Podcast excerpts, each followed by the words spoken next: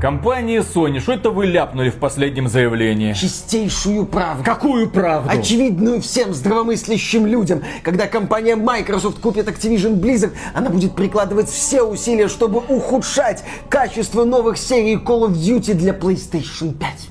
Sony, вы так ничего и не поняли. Вы не поняли, зачем мы скупаем все эти игровые студии? Зачем? Мы скупаем эти игровые студии для того, чтобы они ничего не делали и ничего не выпускали. Какой в этом смысл? А вам нравится смотреть, как скатывается игровая индустрия? Вам нравится наблюдать за деградацией Activision Blizzard из года в год? Не нравится. Вот, мы должны остановить это скатывание. Чтобы остановить скатывание всех издательств, у вас денег не хватит. У Microsoft хватит. Офигеть. Кстати, а вы заметили, что в последнее время компания Sony тоже так сказать не, нет, у вас все хорошо, вы же до сих пор лидер индустрии. Обидно. Приветствую вас, дорогие друзья! Большое спасибо, что подключились. И это подкаст про игры, где мы обсуждаем самые яркие события в игровой индустрии за прошедшую неделю. И всю прошлую неделю где-то полыхало. Зарево было над всей Калифорнией. Сначала было зарево над Калифорнией, а потом в кольце вокруг Татуина, которое состоит из разорванных пердаков сонибоев, появились уникальные ошметки. Царские, императорские, божественные ошметки пердака Джима Райана, главы Sony Interactive Entertainment, которого бомбило жестко. И это бомбалейла мы наблюдали в заявлении Sony. Да, заявление Sony, конечно, было огненным. Почему? А потому что не так давно компания Microsoft сообщила всей публике о том, что она довольна результатами расследования в отношении Sony и хочет положить конец такой антиконкурентной тактике. Британский регулятор сказал, ну, в общем-то, мы понимаем позицию Microsoft и уже на шажок приблизились к тому, чтобы сказать, что сделка между Microsoft и Activision Blizzard возможна. Компания Sony, да, зарево разгорелась. Sony атакует британского регулятора по поводу слияния Microsoft с Activision. Компания назвала решение чиновников иррациональным. Чтобы принять обоснованное мнение, регулятор должен пересмотреть свою оценку, должен пересмотреть свою оценку, исправив ошибки, указанные в документе. Мы вам указали ошибки, вот исправляйте. Они прислали огромный документ, естественно, где были указаны все эти ошибки. Ну, естественно, глава PlayStation опасается ухудшения качества Call of Duty на PlayStation 5 из-за действий Microsoft. Как он это объясняет? Это м-м, перлы. Не так давно мы говорили, что ему не нравится, что Microsoft будет специально выпускать ухудшенные версии. А теперь прямая речь любое ухудшение цены, ну, подразумевается увеличение цены игры, производительности или качества на PlayStation или любая задержка релиза быстро навредит репутации Sony и приведет к потере интереса игроков. Да, то есть если Microsoft вот, на Xbox продает за 70 долларов, а на PlayStation за 80, естественно, люди пойдут покупать на Xbox. А еще, а если игра появится в Xbox Game Pass, то они будут вообще бесплатно, получается, покупать это это, естественно, с позиции Sony нечестная конкуренция. Только компания Microsoft за это преимущество платит 70, сука, миллиардов долларов. Не за дешево, не просто так, не за рукопожатие это дается. Райан убежден, что ухудшение качества Call of Duty на PlayStation повредит Sony в целом и может стать началом больших проблем для корпорации. При том, что ухудшение качества он себе уже в голове придумал. Но не могут же компании работать честно. Ведь компания Sony, как главный платформодержатель на рынке, уже привыкла к тому, что можно давить на разработчиков. И сегодня чуть ли не каждый релиз, который выходит, обязательно потом идет расследование Digital Foundry, где тебе рассказывают, ну вот на PlayStation безупречно, а вот на Xbox Xbox возможны проблемы. Здесь не вопрос давления на разработчиков, здесь, что называется, естественное положение вещей на рынке. Студии, когда делают игры, обращают внимание в первую очередь на главную платформу. Если мы говорим о высокопроизводительных консолях, это главная платформа PlayStation. Под нее идет основная ну, игла. Же теория заговора, ну, Теория заговора, окей. Э, теория заговора, ну давай... У Sony с кем-то подписано 150 тысяч контрактов. Естественно. Давай Известно, что там написано. Да, Калиста Протокол, где эта студия Visual Artists, внутреннее подразделение Sony, помогала с разработкой. В итоге единственная вменяемая версия Калиста Протокол на релизе была для PlayStation 5. Ну да, это чистая теория заговора, но тем не менее Sony не нравится, что Call of Duty может быть хуже на PlayStation. Это нельзя допустить. Миш, что ты ерзаешь? Неудобно. Что, стул тебе неудобный? Да. Кресло тебе прям надо, да? Да, хорошее. Дорогие друзья, прежде чем мы продолжим, реклама на этом канале.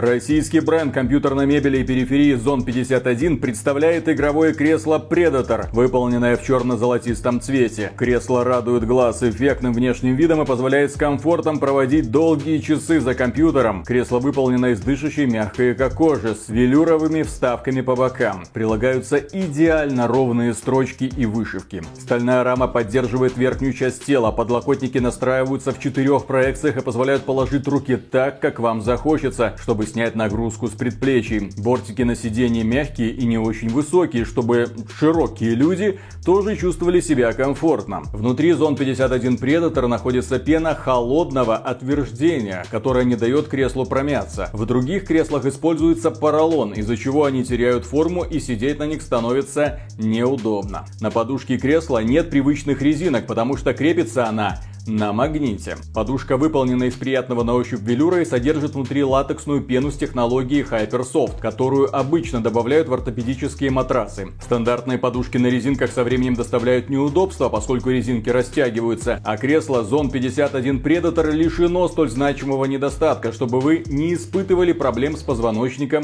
и осанкой. Нет в Zone 51 Predator и традиционной для игровых кресел поясничной подушки. Изгиб спинки под поясницей тут регулируется вентилем расположенным сбоку. Вентиль управляет внутренним механизмом. Аналогичное решение используется в автомобильных креслах. Такое решение обеспечивает тонкую настройку кресла с учетом ваших физиологических особенностей, в отличие от привычных подушек. Регулируемая спинка позволяет откинуться на 160 градусов, чтобы отдохнуть и почти лежа смотреть сериалы или играть на консоли. Пятиконечное основание кресла из сплава алюминия выдерживает до 150 кг веса. Большие колеса с полиуретановым покрытием обеспечивают скольжение по любой поверхности и не царапают пол. Благодаря механизму мультиблок Zone 51 Predator легким движением руки превращается в кресло-качалку для полного расслабления, а газлифт четвертого класса позволяет зафиксировать сиденье на нужной высоте. Компания-производитель предоставляет гарантию 3 года на кресло Zone 51. Это единственное кресло на рынке с подобной гарантией. Все кресла Zone 51 проходят многочасовые стресс-тесты на заводе. Кресло Zone 51 61 Predator предлагает надежность и высокое качество материалов, а инновационные решения обеспечивают комфортное времяпрепровождение за компьютером и сохраняют ваше здоровье. Только до 8 мая действует скидка 20% на все кресла и девайсы Zone 51. Переходи по ссылке в описании.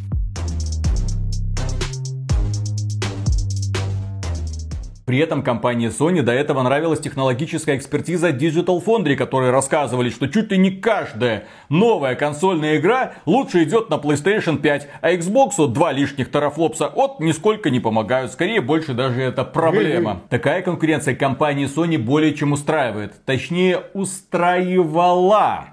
Sony считает, что детальные анализы наподобие тех, которые делают Digital Foundry, могут повлиять на решение игроков о покупке игры для той или другой платформы, что в итоге негативно скажется на бизнесе японской корпорации. То есть... Э, Хорошие отзывы вы можете делать, где показываете преимущества PlayStation, а плохие сверните в трубочку и засуньте себе в задницу. Так же, как ваше мнение про наши великие игры на Метакритике, так же, как политика Метакритика, которая была изменена под давлением Sony, и пользователи из-за этого после выхода игры не могут сразу писать свои отзывы, должно Через пройти несколько дней для того, чтобы они вот прошли, осознали и потом написали в свое взвешенное мнение. Помогло? Сильно это улучшило ситуацию на метакритике? Избавило это площадку от флешмобов? Нет, к сожалению. Никак. Здесь, да, чувствуется вот это вот желание Sony напомнить о своей элитарности, что да, мы классные, что вот есть такие сравнения, и когда эти сравнения в нашу пользу, это хорошо, а когда не в нашу пользу, может сделать что-нибудь с этой Digital Foundry, запретить им эти сравнения. А вполне могут Слушай, это сделать. А ведь же Digital Foundry не присылали для раннего анализа ПК-версию Last of Us. И да, когда компания Sony открывает свой рот, чтобы сказать, о том, как Microsoft будет гадить ей в штаны некачественными версиями Call of Duty для PS5. Нужно вспоминать ПК-версию Last of Us. Sony вообще, кстати, да, восхитительно вот как-то сработала как корпорация. Восхитительно, естественно, в смысле на потеху публики. Потому что, да, вот у них сейчас противостояние с регуляторами и Microsoft, ну и с Activision Blizzard. Они хотят доказать, что Microsoft будет вести себя плохо, когда получит в свое распоряжение Call of Duty плохо по отношению к пользователям PlayStation.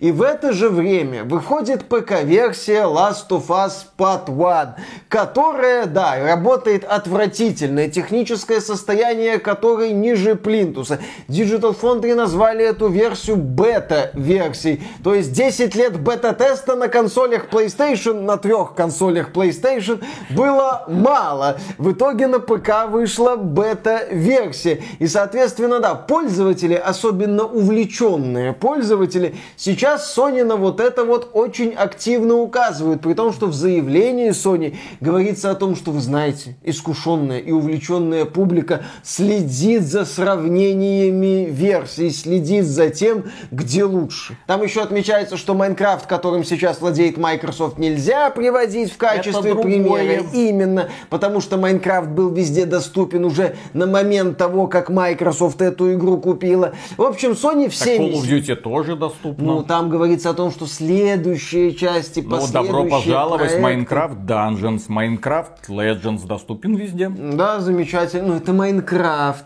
а это Call of Duty, это разные вещи. Э, потому что Call of Duty это Call of Duty. У Sony не бомбит, Sony хочет иметь Call of Duty. Не путай, Виталий, А Destiny хватит. 3, когда выйдет, если выйдет, будет доступно на Xbox, кстати? Я думаю, кстати, что будет. А хотя нет, может и не быть. Игры-сервисы от Sony, скорее всего, будут консольными эксклюзивами PlayStation. Комментарий Джима Райна хочется услышать на этот вопрос. Destiny 3 когда выйдет? Ну, потому что компания Sony купила Bungie, соответственно, владеет брендом Destiny. Будет доступно на Xbox? Даже не Destiny 3, просто следующий проект от Bungie. Вряд ли Bungie будет всю свою историю последующую заниматься только Destiny 2. Да, другие какие-то, может, мультиплеерные игры, которые планируется одновременно запускать на ПК и PlayStation PlayStation, они будут выходить только на ПК и PlayStation. Ну, получается так, да. Ироничная новость еще одна. Naughty Dog обманула по поводу поддержки Steam Deck в ремейке The Last of Us Part 1. Потому что компания решила полностью сосредоточиться на устранении ошибок в ПК-версии, и это хорошо, правильно, нужно делать. Плохо, когда игра тормозит на самой производительной видеокарте RTX 4090. Я когда 30 FPS увидел, просто охренел. Я после этого игру даже не запускал. Геймплей для соответствующего ролика записал и все. Полез под стол плакать. Хотел деньги возвращать. Была новость о том, что компания Valve возвращает деньги бессрочно за этот кусок кала неоптимизированного. Но, к сожалению, не в этом случае. Компания Valve сказала, а вы наиграли больше двух часов, извините. Да, что примечательно, президент Naughty Dog Нил Дракман еще в декабре рекламировал игру, обещая полную совместимость с портативными игровыми устройствами Valve. Сама Valve также в некоторых рекламных материалах Steam Deck упоминала The Last of Us Part 1. То есть э, были планы, но что-то им помешало. Кому-то попала то ли стрела в колено, то ли нашли какого-то негодного партнера. А что по партнеру? Ах да, студия, которая занималась портированием, руководит Адам Бойс. Это бывший сотрудник Sony. Братики друг друга не подставляют. И Брат даже... за брата за основу в PlayStation взято. Да, и даже студия Iron Galaxy в итоге не указана как один из исполнителей контракта. По какой-то причине, кстати, студия Iron Galaxy вообще на своем сайте не упоминает ни про свой э, позорный порт Бэтмен Arkham Knight, э, ни Uncharted и тем более не Last of Us. Вот по какой-то причине честность, прозрачность, это вот все так по-соневски. Следующая новость. Microsoft обошла Sony по числу активных пользователей благодаря игрокам на PlayStation. Это, к слову, о позиции Джима Райана. Недавний отчет Ampere Analysis показал занимательную статистику. Так получилось, что по показателю МАУ, то есть э, активных ежемесячных игроков, Транснациональная компания Microsoft превзошла Sony, и при этом во многом это удалось благодаря игрокам на PlayStation, благодаря Майнкрафту. Ну а на этом фоне, когда с одной стороны компания Microsoft уже готовит чернила для того, чтобы подписать как-то особо витиевато контракт по покупке Activision Blizzard, когда компания Sony уже понимает, что все, возможности упущены, все регуляторы так или иначе уже склоняются к мнению Microsoft – Выходит Кристофер Джадж. Это звезда God of War, перезапущенного God of War и God of War Ragnarok. Виталик, неправильно. Это звезда The Game Awards, где он 8 или сколько там минут без остановки про маму, звездел. Про папу, про, про всех, абсолютно, да-да-да. Про собачку троюродной тети, наверное, даже договорил. В общем, да, это человек, который очень любит поговорить не только когда записывает реплики Кратоса для нового God of War. Звезда God of War Ragnarok призвал геймеров остановить консольные войны. Ну как тут остановить, когда с одной стороны Фил Спенсер вот так вот в позиции стоит, с другой стороны Джим Райан, и со всех сторон публика на это смотрит и свистит, да давайте, ребята, в плотную схватку, Знаешь, как во времена это... Xbox 360. Знаешь этот мем, где люди стоят и две обезьянки дерутся? Вот именно такое сейчас происходит, и выбегает Кристофер Джадж, такой, ребята, не надо, остановить эти консольные войны. Кристофер Джадж получил еще одну награду на церемонии BAFTA Games Awards 2023, где ему вручили статуэтку за главную роль. Получая награду, актер произнес речь, в которой подчеркнул, что геймерам не стоит участвовать в консольных войнах, а просто наслаждаться игровым процессом. А где вы будете играть в God of War? А, в God of War Ragnarok? А? А? Да, спасибо вам, фанаты. Будьте более понимающими друг другу, у всех вас больше общего, чем того, что вас разделяет. Неважно, какую платформу вы любите, неважно, какую игру вы любите, вы все равно часть игрового сообщества и оставьте друг друга в покое. Кстати, God of War Ragnarok доступна на PlayStation 5. Эксклюзивно на PlayStation. Фанаты нас вдохновляют, и мы понимаем страсть и желание получить больше информации, но эта страсть не должна быть токсичной или идти в ущерб достоинству любого человека человека. Давайте прославим наше сообщество, относясь с уважением друг к другу, каждой игре и разработчику. И, кстати, God of War Ragnarok вы можете поиграть только на PlayStation 5. А нормально Лохи с Xbox. Last of Us Part 1 вы можете только на PlayStation 5, лохи с ПК. А когда эта игра выйдет на ПК, хрена с два вам и нехорошая оптимизация. Хотели на Steam Deck поиграть? Не будет этого. Мы все сделаем для того, чтобы у вас была максимальная попа-боль, для того, чтобы вы бежали покупать PlayStation 5. А так-то мы за мир во всем мире. Естественно, да. мы за мир во всем мире, и в этом мире есть только одна консоль PlayStation 5, а все остальные ей завидуют. И, кстати, если мы вернемся к теме того, что Last of Us Part 1 на ПК отвратителен, а Sony рассуждает о качестве игр на всех платформах. Качество ПК-версии игр от Microsoft, кстати, в последнее время, ну, можно сказать, хорошая. Миша, но это было до того, как компания Microsoft купила Bethesda. Ждем выхода Starfield. Я думаю, компания Bethesda нас удивит качеством игры. Я надеюсь, что с ней все будет хорошо, но Виталий, тот насчет говор... Bethesda не надо. Bethesda в январе этого года выпустила Hi-Fi Rush. А на каком движке Hi-Fi Rush? По-моему, на Unreal. А Starfield на каком движке? На Bethesda. На движке Fallout 76. Слушай, Fallout и э, Skyrim, кстати, четвертые неплохо были оптимизированы. Друзья, никаких предзаказов, ничего. Слушай, все, какие Xbox предзаказы? Game Pass, Она в Game Pass. Да, Xbox нормально. Game Pass купили, спокойно ждем релиза. Ну а теперь переходим к компании Blizzard. Ну как?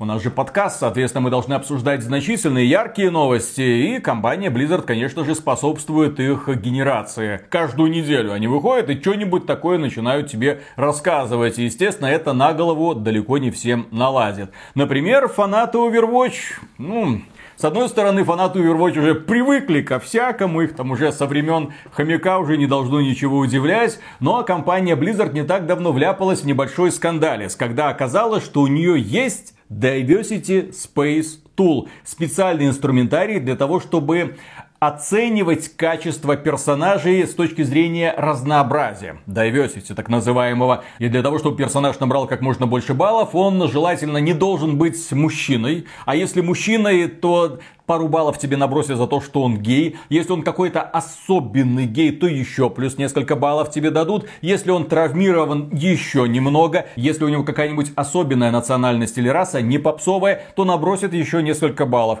И вот для того, чтобы собрать хорошего с точки зрения Blizzard, современный Blizzard персонажа, тебе нужно, чтобы персонаж набрал определенное количество баллов.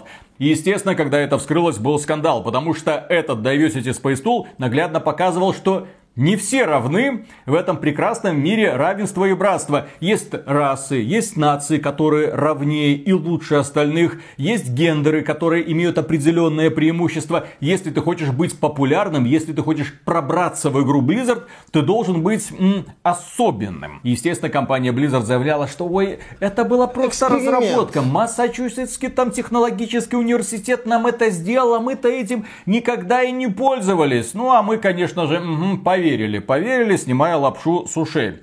И вот новость. В Overwatch появился лекарь Lifeweaver. Его настоящее имя Нирана Пруксамани. И он пансексуал из Таиланда.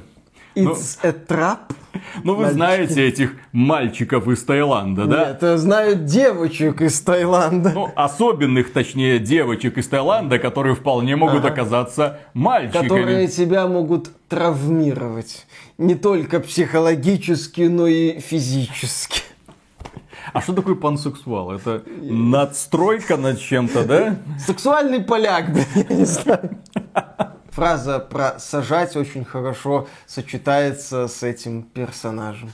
Почему? Просто засаживать, сажать. А. Деревья, кидать палки. Засадить. Ну, да, ты да, поним... да, да. Как-то давно не было у нас этих ассоциаций в роликах. Надо разбавить эту ага. скуку и банальную Сразу после новостей. нефритовых стержней за щекой у Сэкбоя. Кстати, посмотрите наш предыдущий ролик. Следующая новость. Diablo 4 получит самый сильный сюжет в истории. Геймплей тоже хороший. Мнение директора франшизы. Ну, спросили у Рода Фергюсона, который возглавляет сейчас франшизу Diablo. Род Фергюсон это известный дядька, решал от мира видеоигр, который заставляет в итоге многих разработчиков, даже таких как Кен Левин, э, взяться за ум и наконец-то довести долгожданный продукт до релиза. Ну, как было с Bioshock Infinite. Он работал и в Coalition, способствовал выходу Gears 4 и 5. До этого он работал в Epic Games. То есть дядька профессионал, дядька классный. Естественно, его позвали в Blizzard. Он согласился и сейчас разгребает всю эту кучу навоза.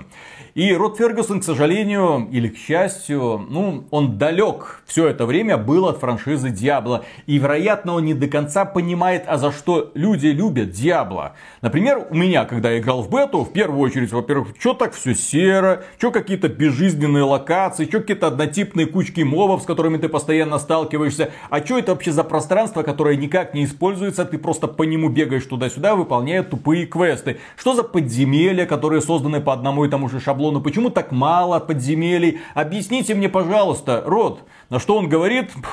Diablo 4 это идеальная возможность для знакомства с франшизой. А если вы давно не играли, то это идеальное место для возвращения, потому что в ней есть все, что вы любили в предыдущих играх, а также еще больше. Здесь самый сильный сюжет в серии Diablo. И если вы играете в Diablo ради сюжета, то это лучшая история на сегодняшний день. Вот, Друзья, все для меня кто играет в Диабло ради сюжета. Пожалуйста, кто-нибудь пусть напишет в комментариях, что он играет в Диабло ради сюжета. Вот эта вот фраза «Я прошел Диабло, да, я мне прошел понравилось». Диабло. Самое смешное, Виталик, что да, я прошел Диабло 2, но я его проходил ради, собственно, процесса. Мне нравилось закликивать монстров, мне нравилось собирать всяко разный шмот, мне нравилось прокачиваться. Если говорить про повествование повествовательную часть, то я в Diablo 2 играл ради роликов, знаменитых вот этих крутых а, роликов. Ютуба ж тогда еще не тогда было. Ютуба еще не было, был отдельный диск,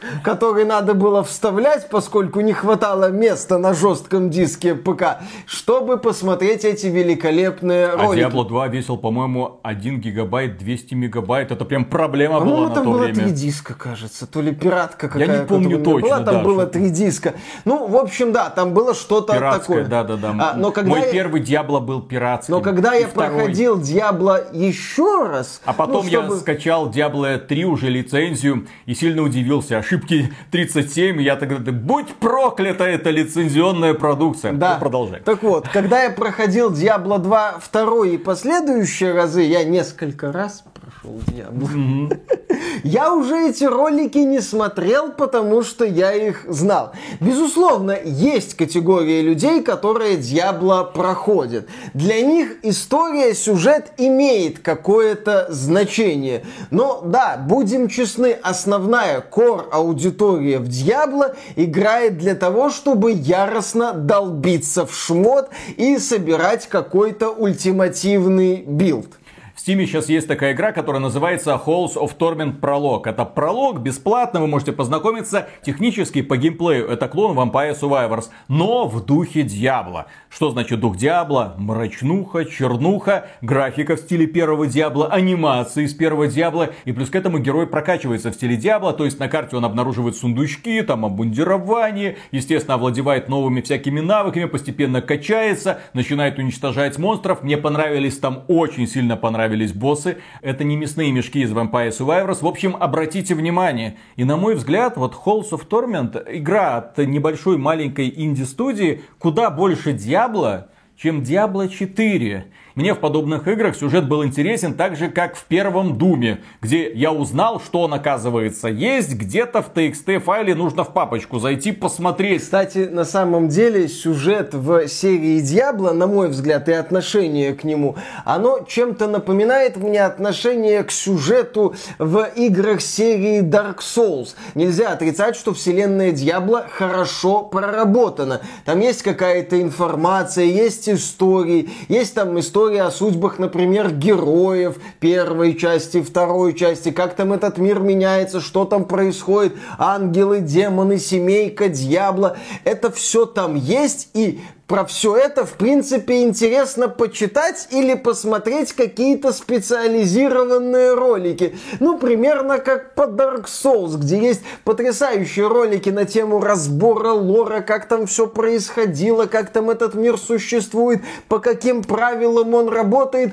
Но я, человек, игравший в Dark Souls и прошедший Elden Ring, ничего этого толком не знаю. Для меня серия Souls и Elden Ring это именно что Дьябло. Это взять какой-нибудь героя, который вначале слаб, потом прокачивать ему оружие, находить новые шмотки и стать в конце концов классным персонажем, который не боится находиться в этом зверском мире и валит огромных демонов. Еще один пример. Есть такая популярная серия страшилок Five Nights at Freddy's. Это серия, ну, таких пугалок. То есть ты сидишь, смотришь за Чисто камерами, да, открываешь, закрываешь двери, и ты- в конечном итоге перед тобой на экране появляется какая-нибудь страшная морда, такая, ху, и ты, ну, обсираешься, естественно, и начинаешь игру заново для того, чтобы снова немножко побояться. Эта игра очень популярна у детей, я слишком впечатлительный, я в нее играть не смог. Меня один раз напугали, я обделался, все, больше к ней не возвращаюсь. Но оказывается, там выходило раз, два, три, четыре, Много. пять, шесть частей, да, много чего.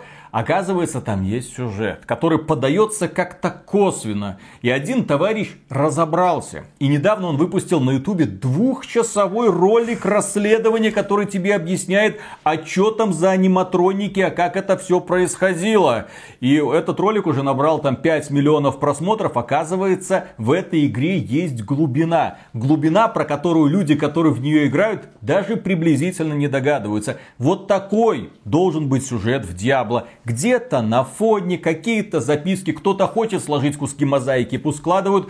Другим-то не надо мешать. Я, когда играл в бету, мне эта сюжетно-повествовательная часть больше мешала. С одной стороны, бежишь что-то там выполнять, найди моего мужа, брата, какой-нибудь топор, бежишь обратно. Потом начинается сюжетный квест, и ты уже в паре с каким-нибудь товарищем, тоже бежишь и выслушиваешь всякие комментарии. Да мне пофиг, я сюда пришел, чтобы убивать зло. Зло есть, вот покажите пальцем. Не, Лилит, конечно, красиво в роликах, но помимо Лилит здесь есть и википедики, ну вот эти маленькие человечки, которые снабжают тебя информацией и информацией по ходу зачистки Графомания. подземелья. Зачем? Ну, это такое, больше РПГшная такая составляющая, которая для Диабла, на мой взгляд, не подходит. Напишите в комментариях, если я вдруг в чем-то ошибаюсь. И вот, с одной стороны, Род Фергюсон говорит, что в игре будет классный сюжет, лучший в серии. Отлично. С другой стороны, следующая новость.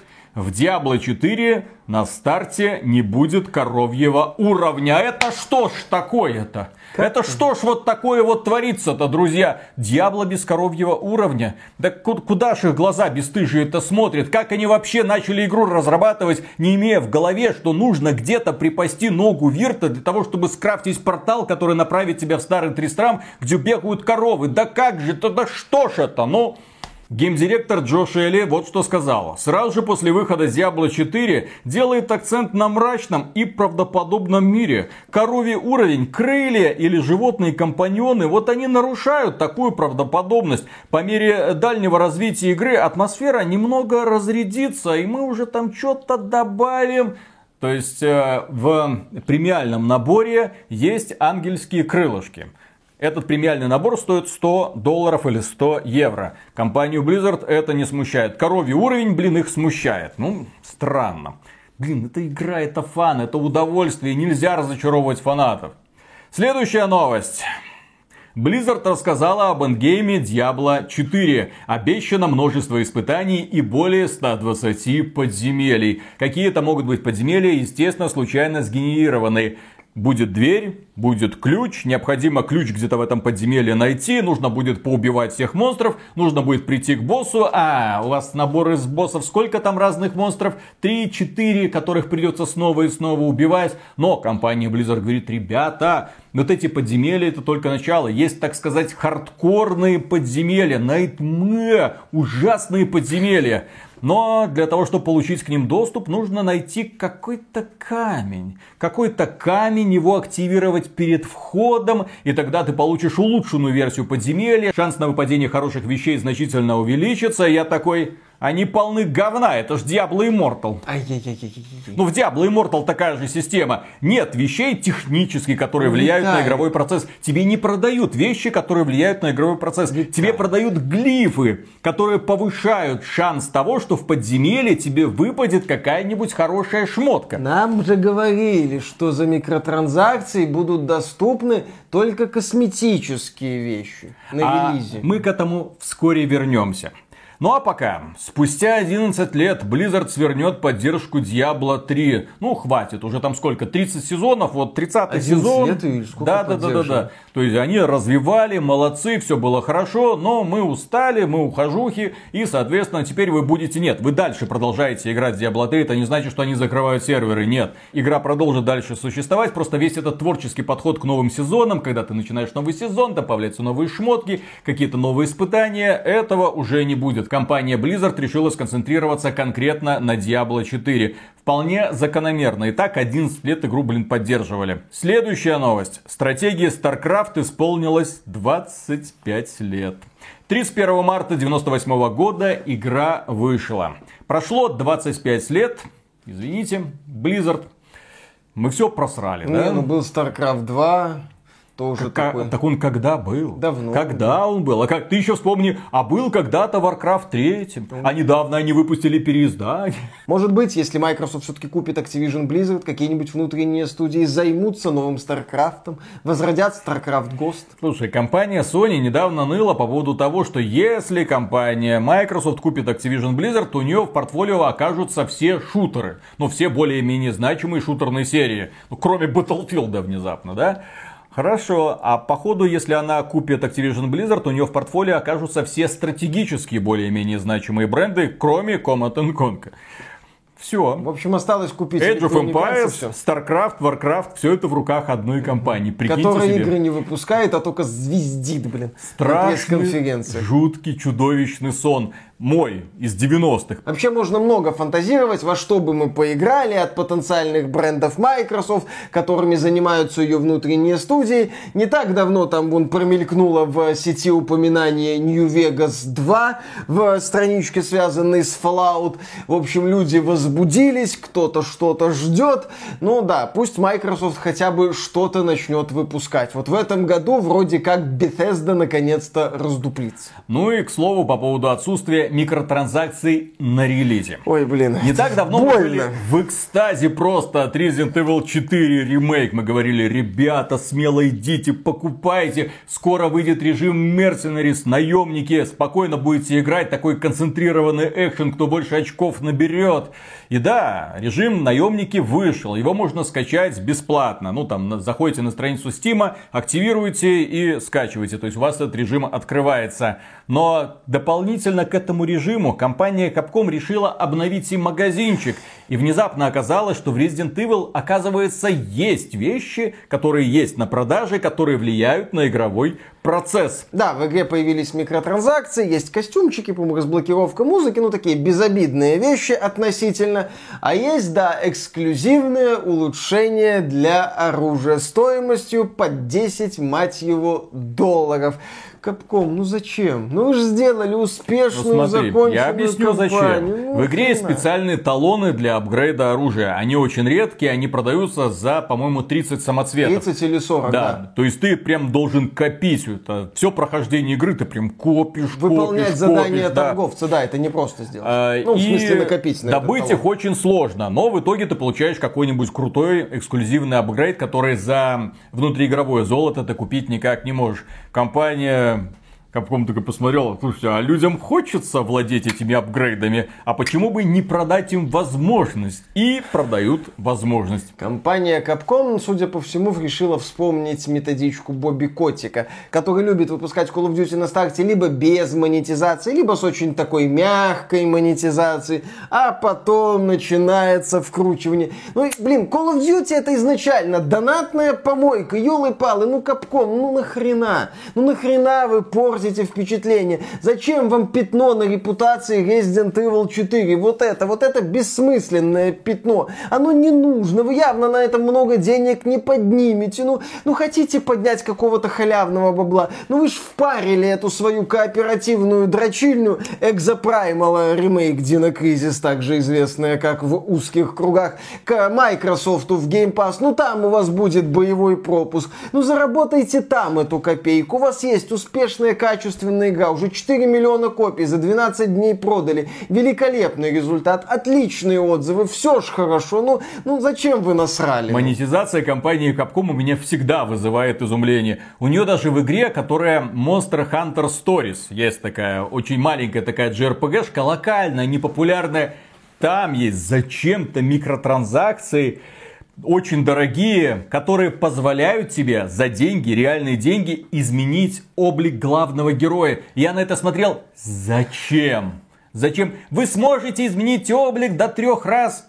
Зачем? Я его один раз создал, только если я буду очень-очень долго играть в одиночную игру, это одиночная игра, в отличие от Monster Hunter, где ты в кооперативе, я буду очень долго играть в одиночную игру. И мне настолько надоест облик моего персонажа, что я готов буду заплатить деньги, чтобы поменять цвет глаз и прическу. Персонажа, которого кроме тебя никто не увидит, это не массовая игра. Да, Capcom страдает лютой фигней в плане монетизации. В случае с Resident Evil 4 ну, посмотрите вы на того же мультипликатора Миядзаки, который делает свои вот эти вот соусы. Там же нет дополнительной монетизации. Там же законченная игра дополнение, если таковые есть. Вот так надо делать. Не надо плевать на прекрасную игру. Это плохо. Мне обидно, если я вижу подобную фигню. Ну так Ubisoft всякую хрень пихает на рынок уже который год. Там это понятно. Там одна куча, рядом еще маленькая кучка, но сильно похуже созвучие.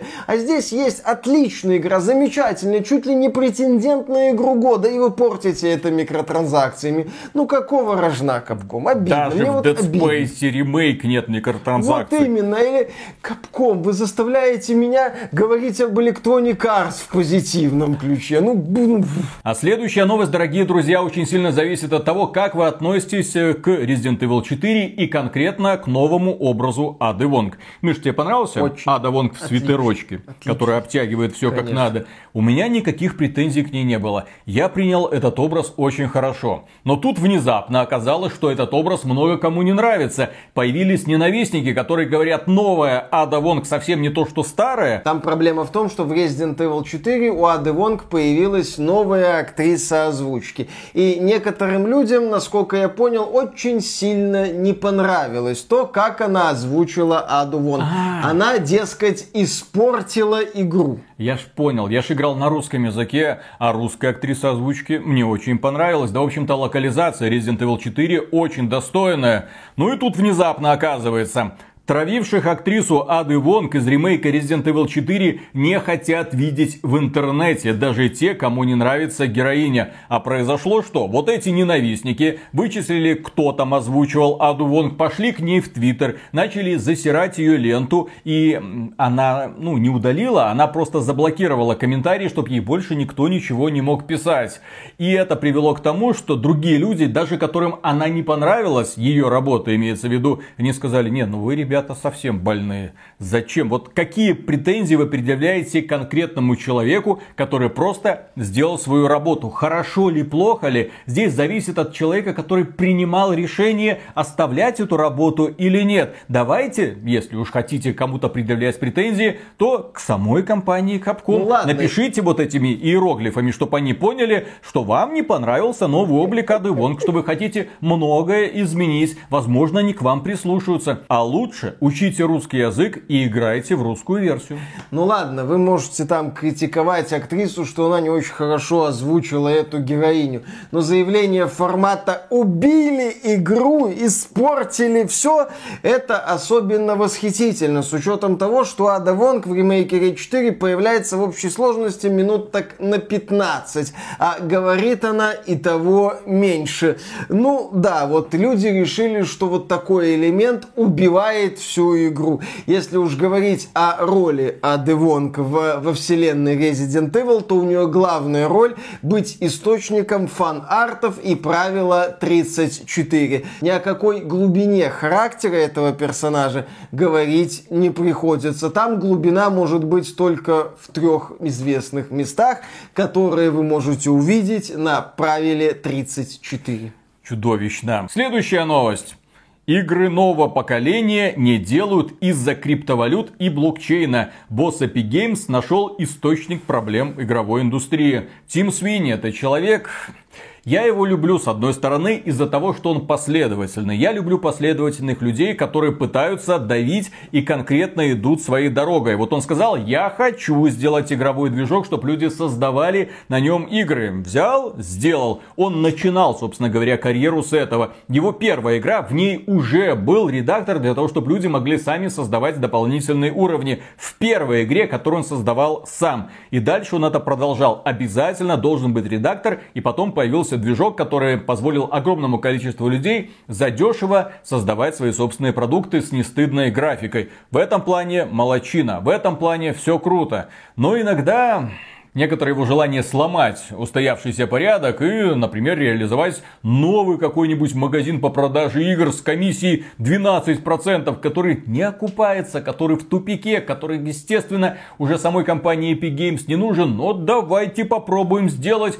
И вот что он идет дальше вперед. Я не знаю, даже через 10 лет, наверное, будет дальше говорить, что Epic Games 100 был очень важным, естественно. Но при этом он отмечает, что, ребята, из-за криптовалют мы потеряли целое поколение разработчиков, потому что все талантливые ребята занимались чем угодным, только не разработкой игр.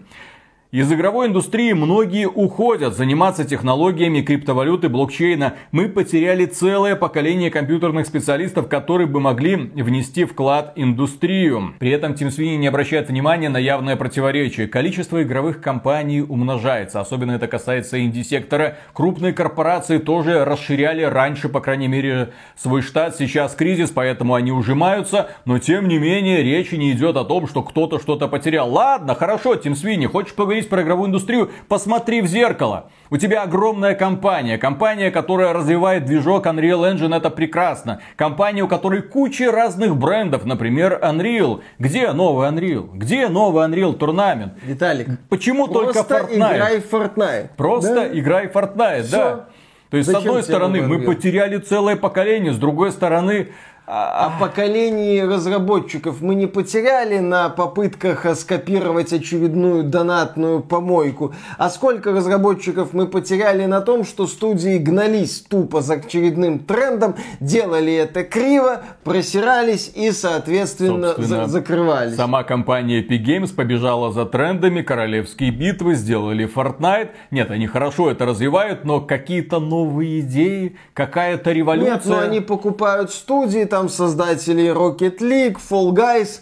Кстати, они покупают студии, создатели игры сервиса Rocket League, создатели игры сервиса Fall Guys. То есть вы как-то делали не только сетевые дрочильни, может в этом направлении посмотреть? Да хоть бы даже сетевую дрочильню. Unreal Tournament, где? Ну ладно. Еще один представитель Epic Games, ответственный за экосистему Fortnite, отметил, Многие или даже все коммерческие игровые движки используют в основе ту же архитектуру, что и 20-30 лет назад. Мол, это прям тормозит индустрию, переходите все на Unreal Engine. Вот, ребята, вот здесь поможем вам реализовать самые смелые, самые пробивные идеи.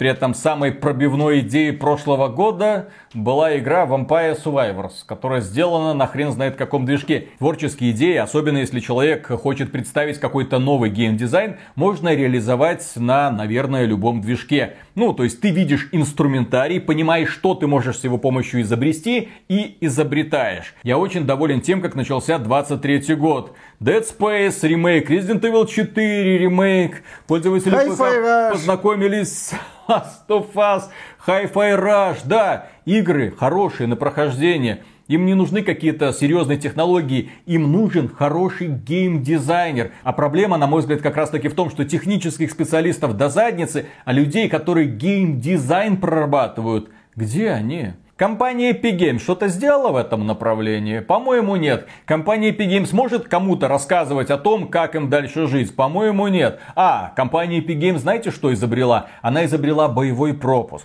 Ну, она кстати, дальше, хорошая система она дальше продвигала систему монетизации хорошая, но это манипуляция, которая вынуждает тебя каждый сезон тратить какие-то деньги. Это вовлекалочка, превращение Fortnite в твою постоянную работу. И компания Epic Games, естественно, все делает для того, чтобы дальше развивать эту концепцию и превращать игроков, по сути, наркоманов, которые тебе платят, а потом еще сидят и трафик ну, тебе Fortnite, генерируют. кстати, боевой пропуск адекватный. Многие поклонники об этом говорят. Ну и по поводу носителя идеи. Epic Games сократит расходы и приостановит найм новых сотрудников. Причем компания Epic Games отметила ряд направлений, которые планируют дальше развивать и поддерживать. Там, понятно, Unreal Editor. Работа игры. с Lego. Да. Пятая глава Fortnite, Harmonix фестиваль. Вот, есть и... даже... Rocket League Racing. Вот, есть даже Harmonix фестиваль, а Epic Games Store нету.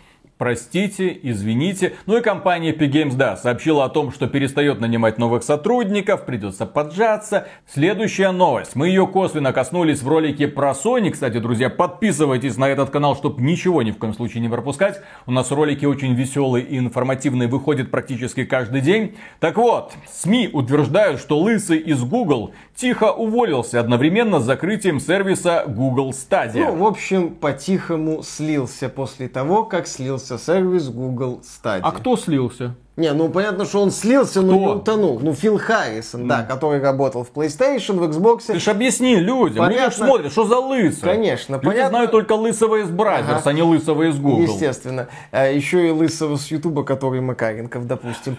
Фил Харрисон легендарный человек. Он работал в Sony, запускал неудавшуюся PlayStation 3, которую уже без Фила Харрисона компания Sony вытянула. Он помогал запускать Xbox One, сразу после Sony перешел в Microsoft и помогал запускать Xbox One, я тогда думал, вот засланный казачок, специально обученный ассасин компании Sony для того, чтобы он проник в Microsoft и уничтожил их консольный бизнес. Ему это почти удалось, но он вовремя упорхнул и консольный бизнес пытается спасать сейчас Э, Фил Спенсер. Но потом он пошел в Google и сказал, пацаны, новая гениальная идея, выделите мне, пожалуйста, триллион долларов. Мы там серверы, вот это вот все, Google Stadia, облачный гейминг. Люди будут покупать облачные версии игр. Прикиньте, люди буквально будут платить за воздух, ну то есть за облака. И мы, кстати, во всем интернете были первыми, кто говорил, что у Фила Харрисона ни хрена не получится, потому что мы знаем, что он делал прошлым, позапрошлым и так далее. Летом мы знаем, какие он проекты завел в тупик. Мы знаем, что этот человек быстро пытается свалить из компании, если что-то идет не так. То, что с Google Stadia все было не так, было понятно примерно сразу после того, как этот сервис запустили. Ну и теперь ждем новостей, где Фил Харрисон всплывет в очередной раз. Я слышал, там компания Sony собирается запускать портативную консоль. Следующая новость. Игровое подразделение Amazon сокращает сотрудников. Всего компания Amazon планирует уволить 27 тысяч человек. Ну, в масштабах такой компании это ни о чем. Но, тем не менее, игровое подразделение там тоже есть, которое выпустило... New World и занимается изданием игры Ark. Обвалила компания Amazon в это игровое направление больше миллиарда долларов. Ну там по разным оценкам, там, да. В общем, инвестировали в игры угу. от Amazon. И сейчас, да, при том, что они наняли очень крутых специалистов из игровой индустрии. Но эти крутые специалисты не смогли работать по корпоративным правилам компании Amazon. Ну там отчеты над отчетами, чтобы отчитаться нужен отчет и так далее. И следующая новость тоже посвященная игровой индустрии. На этот раз она очень странная. С одной стороны, огромное количество игровых компаний каждую неделю отчитываются о том, что жопа, мы ужимаемся, мы увольняем, мы закрываем целые подразделения. С другой стороны появляется компания Konami, которая говорит, а у нас все хорошо, Konami открывает новую студию и разработала план на ближайшие 50 лет. Выкуси BioWare со своим путешествием длиной в 10 лет. Компания Konami, которая не так давно анонсировала Silent Hill 2, которая разрабатывается Blooper Team, из Польши. Они еще анонсировали Silent Hill F, тупой респект, э, который разрабатывается сторонней студией. В общем, у Konami есть план на развитие своих серий, но пока чужими руками. На 50 лет.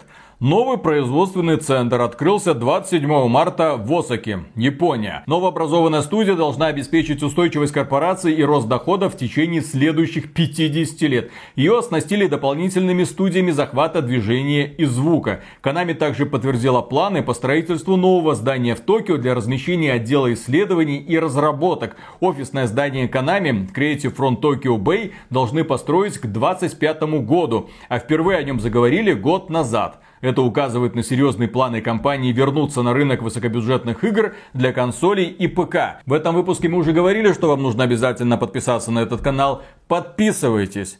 И тогда, через 50 лет, два 90-летних старца вам будут вещать с Ютуба, если он еще будет. Ничего-то у этой Канами не получилось. Кадима не гений. Какой был план? А мы говорили первыми, мы были первыми. говно, новое Кастельвания, отстой. Что там еще у Konami? Silent Hill фуфло. Блин, кто делает планы на 50 лет? Ну, Господи. Konami красиво сказала, чтобы привлечь, возможно, какие-то инвестиции. Ой, какие инвестиции? Ах, да, я, а я знаю. Саудовская Аравия инвестирует 38 миллиардов в игровой бизнес. Шейхи планируют купить крупного издателя. Ну и, естественно, сейчас все пытаются делать вид, что у них все хорошо с игровым бизнесом. Вот смотрите, ну, э, это не кризис. Мы не это ужимаемся. Да, это консолидация. А это консолидация ресурсов внутри Швеции. И, кстати, 10 Assassin's Creed находится в разработке и 5 Ведьмаков. Да. Руководство Саудовской Аравии уже давно так пристально смотрит на игровой рынок. Они там выкупили уже по-моему, 7-8% Nintendo, ну, то есть они делают серьезные такие вот вливания, и они говорят, ну, все, вот теперь на ближайшее время мы планируем потратить 38 миллиардов долларов для того, чтобы выкупать какие-то там студии, хотим купить крупного европейского какого-то там издателя, и хотим купить несколько, да, еще перспективных игровых направлений для того, чтобы что-то там разрабатывать про Саудовскую Аравию, наверное. Ну, естественно, все выстраиваются в очередь. дай нас... денег, дай денег. Мы строим небоскреб, 50 лет и так далее. 10 Assassin's Creed, 20 киберпанков, возьмите нас, пожалуйста, усынови меня. Но кто вы такие? Я имею в виду, кто вы такие компании, которые владеют AAA там брендами, которые разрабатывали когда-то какие-то там Castlevania, Assassin's Creed, Metal Gear и так далее. Вы ничто, вы пыль у ног разработчиков мобильных проектов. Следующая новость. Саудовская Аравия вышла на охоту. Sevi Games Group, Саудовская Аравия, купила крупного разработчика за 5 миллиардов долларов. 4,9. 4,9 миллиарда долларов, ну 100 миллионов долларов туда, 100 миллионов ну, долларов копейки. сюда. Да. Я попытался узнать, что это за разработчик. Сейчас вы охренеете. За что сегодня, сегодня в мире платят 5 миллиардов долларов. Короче, Саудовская Аравия купила студию Scopely. Это ребята, которые разработали такие хиты, как э, Marvel Strike Force, Star Trek Fleet Command и Stumble Guys. Stumble Guys я знаю. Это клон... Бесстыжий. Бесстыжий клон Fall Guys. Но они были первыми, кто сделал успешный клон Fall Guys на мобильных платформах и неплохо его монетизировали. Вот, поэтому, когда какие-то инвестиционные фонды, ворочащие десятками миллиардов долларов, говорят о покупке крупного издательства, надо думать не про Ubisoft, не про Electronic Arts, не про вот этих убогих лузеров. Надо думать про какую-нибудь компанию, которая занимается мобильными играми и которая еще не успела дело продастся Tencent или NetEase. Я в шоке от этой мировой несправедливости. С одной стороны, с одной стороны, у нас есть крутые компании, которые могут делать сложные крутые продукты. Ну, например, разработчики Спайдермена, которые делали крутые, навороченные с технической точки зрения очень непростые проекты. И их покупает компания Sony за сколько там? 200-300 миллионов Что долларов. такое? Э, холдинг Embracer Group покупает студии Crystal Dynamics, Eidos, Montreal с брендами Tomb Raider и Deus Ex за каких-то 300 миллионов долларов. Банжи э, покупают за пару, по-моему, миллиардов. Два с половиной, ну так у них игра Ну так у них игра сервис, да. То есть мы вот с одной стороны смотрим на такие продукты, опять же, Destiny 2, при всем там, при всех оговорках, связанных с Destiny 2, но это хотя бы AAA продукт, ну, для Нет, больших так, консолей. Так это разработчики Они... мобильных игр, ты ну, куда это, вы лезете? Вот в том-то и дело, да. То есть есть вот эти вот лохи, сидры, которые всякие игрушки крупные делают или не очень сюжетные там на прохождение, а есть солидные ребята, достаточно солидные, чтобы на них обратил внимание инвестиционный фонд Саудовской Аравии. Следующая новость касается на компании, которая тоже хочет присосаться к бюджетом Саудовской Аравии это Ubisoft. Ну, у нее там 10 Assassin's Creed, в разработке находится 12 надо, королевских Виталик, бит. Давай не будем Ubisoft И кроме обсуждать. этого, новость недавняя, шутер X-Defiant от Ubisoft не отменили и готовят к презентации. Помните этот X-Defiant? Том Clancy's X-Defiant. Какая-то э, радужно-блевотная смесь Overwatch и Call of Duty. Игру эту показали, люди напихали ей дизлайков, ну, ролику напихали, и про нее все забыли. Но компания Ubisoft, похоже, эту стюардессу еще не закопала или решила откопать. Зачем? Непонятно, ну, создают эффект бурной деятельности. Кстати, насчет эффекта бурной деятельности. Тут а, инсайдер Том Хендерсон со ссылкой на портфолио работников Ubisoft сообщил о том, что создатели ремейка Splinter Cell переводят на разработку новой части серии Far Cry. Помните этот анонс ремейка Splinter Cell? В формате, да, несколько людей по скайпу, по зуму э, записываются и говорят о том, как они любят эту игру и как они хотят сделать ремейк. Ну, в общем, ремейк Splinter Cell от создателей ремейка Принц Персия Пески времени. Кстати, где этот ремейк? Э, его все переносят, переносят, мы о нем уже не слышим. П как описывается политика компании Ubisoft. И это не матное слово, это приоритеты. С одной стороны, а давайте условно бесплатная вот эта сессионочка, мы ее доведем до ума. Вот это Skull and Bones, которая уже нахрен никому не интересна. А игры, которые фанаты ждут, на которые у них большая надежда. Принц Персии, Splinter Cell. Игры, которые определяли когда-то Ubisoft. Игры, из-за которых, в общем-то, многие люди про Ubisoft и узнали.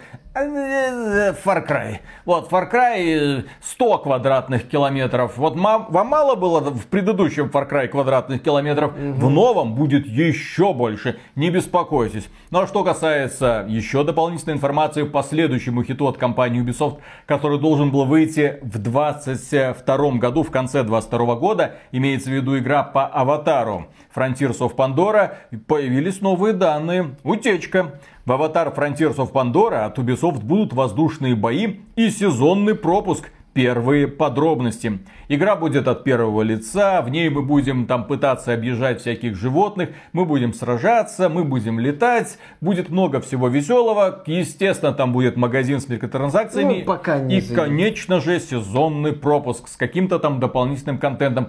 Блин, игры еще нет. Когда она выйдет, черт его знает. Но они уже все распланировали ну, это, на будущее. Это еще пока информация от дата-майнеров. Это неофициальный анонс. Ну, то, что в стандартной дрочильне от Ubisoft в открытом мире будет сезонный пропуск, это понятно. Я нисколько не удивлюсь, если там еще и будет магазин с различными бонусами, влияющими на игру. Эта игра создается на движке Snowdrop. Это дивизия вторая. И в ней будет такой какой-то нереальный масштаб. И плюс к этому ребята говорят, что а теперь это уже, ну, вообще-то от первого лица боевичок. Там будет лук, стрелы, вот это вот все, как вы любите. Похоже, нас ждет какой-то Horizon Forbidden West, только в антураже э, Пандоры. Far Cry нас ждет, Виталик. Far Cry на движке Snowdrop в декорациях С динозаврами. Пандоры. С динозаврами. Far Cry Primal 2. Если что, а, Far Cry точно. с динозаврами, ну то есть не совсем с динозаврами, с древними созданиями уже был, будет еще один. Следующая новость касается она оптимизации. Трассировка Киберпанк 2077 превратила игру в новый Crysis. GeForce RTX 4090 уже не тянет игру без DLSS. Да, журналисты обратили внимание, что компания Nvidia недавно показала ролик. Посмотрите, у нас обновленный ray tracing, ray tracing Overdrive Mode. Еще больше отражений, еще лучшее освещение, все гораздо ярче, круче и, естественно, тормознюче. Для того, чтобы играть в Cyberpunk с ray tracing Overdrive Mode, вам понадобится RTX 4090, и тогда вам придется включать DLSS 3, то есть э, дополнительную отрисовку кадров, иначе у вас игра пойдет в 15-20 FPS. Вот хотите 60-80, тогда Куда вы лезете? Зачем? Зачем вот подобные технологии внедрять в игры, которые приводят только к тормозам, которые вынуждают, да, танцевать с бубном и задействовать нейросети, которые дорисовывают какие-то отдельные кадры. То есть это фейковые кадры, они как бы не настоящие. Но ты же как бы разницу не замечаешь, поэтому, наверное, пофиг. Но тем не менее, зачем? Про оптимизацию не слышали. Игра и так выглядит хорошо, достаточно хорошо и без трассировки. Зачем? Просто потому что компания Nvidia нужен хоть какой-то популярный бенчмарк. Отлично, популярный бенчмарк будет. А кто в это будет играть? Ну, Никто. Ну, потому что тут недавно статистика Стима, боже, храни Габена. И внезапно оказалась следующая новость. Steam захватили китайцы и владельцы GeForce RTX 3060. Доля пользователей Windows 10 выросла на 11%. Доля пользователей Windows 7 и 8 уже практически ни о чемная, потому что Valve анонсировала, что Steam вскоре перестанет поддерживать Windows 7 и 8. Доля упрощенного китайского языка резко выросла на 25%, и сейчас эта доля 51 с чем-то там процентов. 51% пользователей это из Китая. Слушай, периодически, когда мы смотрим SteamDB, ну, чтобы посмотреть, какие там проекты вышли, какие цепляются за аудиторию, мы там регулярно наблюдаем э, какую-нибудь игру, где в названии иероглифы. Причем там пиковый онлайн может быть 30 тысяч, 40, 20, ну, такой солидный онлайн. Заходишь, видишь, что это только на китайском, даже английского нет, что это какой-то ранний доступ, и графика там то ли набор каких-то фигурок 2D-шных, то ли набор таблиц. Естественно, это что-то про культивацию, там это очень модно, я не знаю почему. И да, ты вот Совершенствование, смотришь... Миша. Совершенствование, Культивация, хорошо. апгрейд. Культивация. Вот сколько раз ты отжимаешься и приседаешь в день? Зачем? Сколько книг умных ты прочел за последний месяц? Что ты сделал для культивации себя? Поработал языком. Что там с чакрами? Открыл все?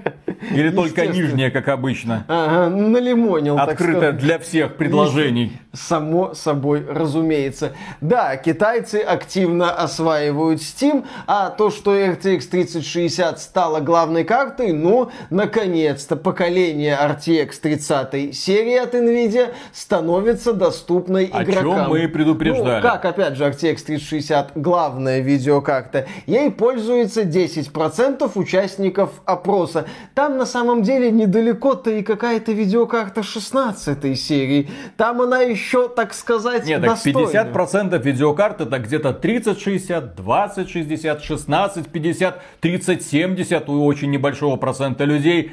И потом ты листаешь ленту лучшего игрового новостного сайта xbt.games, и тебе э, пишут, что а все, RTX 4090 не тянет киберпанк на максимальных настройках без DLSS. И Думаешь, ну на кого вы ориентируетесь? Вот, люди, у которых есть 20, 60, 30, 60. Вот она ваша ядерная аудитория. Делайте игры так, чтобы они были оптимизированы для этих видеокарт. Не надо куда-то там замахиваться. Вон, Нил Дракман замахнулся, мол, вот, смотрите, Next Gen наконец-то пришел на ПК. И испортил с Last репутацию. PlayStation. Да. Но внезапно оказалось, что это просто хреновая оптимизация, никакого отношения к реально крутой графике этот проект не имеет. Хорошо, следующая новость, раз уж мы решили поговорить про оптимизацию.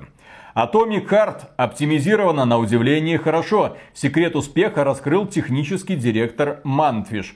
И Андрей Дяков рассказал о том, что сначала они пытались обращаться к партнерам. Мол, ребята, мы хотим, чтобы эта игра хорошо работала везде. Ну, чтобы она хорошо работала на PlayStation 4, Xbox One, на слабых видеокартах, ну вот везде желательно. Сделайте. На что партнеры говорили, нет.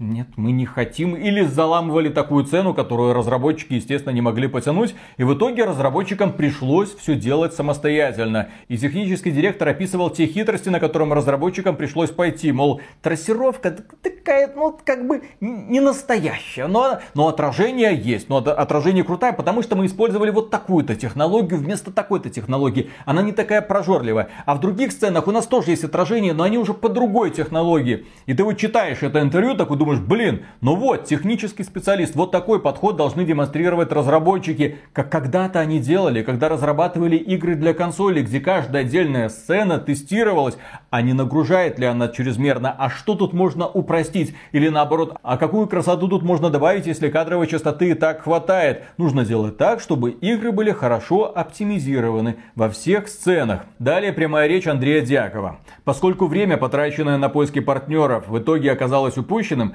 нам пришлось немало попотеть. Бутылочное горлышко за бутылочным горлышком. Мы решали проблему за проблемой. Для этого нам пришлось сильно переработать движок и вывести из Game Treat максимально все в другие потоки, чтобы заставлять процессоры консоли использовать с игрой по максимуму. Вот такой подход я хочу видеть. И оптимизация Atomic Heart, когда люди знакомились впервые с этой игрой, ну, вызывала вопросы у всех, потому что люди отвыкли от того, что игра, которая так выглядит, при этом еще Ну, плюс-минус нормально работает. да, плюс-минус нормально работает на любых системах. Нам писали люди, которые говорили, у меня 1050, я спокойно прохожу Atomic Heart. Вы знаете, эти забытые технологии древних, в том числе оптимизация. Вы можете, кстати, пройти Atomic Heart, пока Last of Us Part One будет компилировать шейдеры на ПК. Нет, ну не так он быстро проходится. Я, конечно, небольшой специалист в разработке игр, потому что я их, извините, не разрабатываю. Но на мой взгляд, когда ты знаешь, какая твоя целевая аудитория, перед тобой статистика Steam, ты знаешь, кто будет играть в твою игру, то сначала ты должен сделать так, чтобы игра превосходно выглядела конкретно на этом железе. 1650, 1060, 2060, 3060. И вот когда у тебя игра не просто хорошо выглядит, но еще и отлично оптимизирована, то есть 60 FPS выдает элементарно, потом можно добавлять какие-то эффектики для владельцев ну, других видеокарт. Ну, смотрите, ребята, если вы хотите вот такие вот тени, они, конечно, картинку не преображают, но вам, наверное, будет приятно, вам и специалистам с Digital Foundry, которые будут потом этот кадр с лупой разбирать. Они думают, о, вот здесь вот я, вот в этом вот угле я вижу какую-то хитрую технологию, а вот здесь вот отражение. Ой, вы посмотрите, а вот на слабеньких а видеокартах вот, эти... вот, этой, э, вот этого отражения вы ни в коем случае не увидите. А вот, вот эти частицы Forspoken так классно смотрятся, прям Next Gen, замечательно. Это достойно того, чтобы тормозить на вы 40 не зря дали 2000 долларов за RTX 4090. И, кстати, компания Nvidia не зря прислала нам RTX 4090 для тестов Forspoken. Да. Следующая новость. Atomic Heart теперь поддерживает режим 120 Гц и позволяет настроить угол обзора на PlayStation 5 и Xbox Series X. 120 Гц на PlayStation 5. Вот с такой Хороший вот графикой. Вариант. Это, к слову, мы продолжаем тему оптимизации. Еще одна приятная новость. Ну, с какой стороны посмотреть? Если со стороны белорусов, то она хорошая. Если со стороны э, россиян, то не очень хорошая.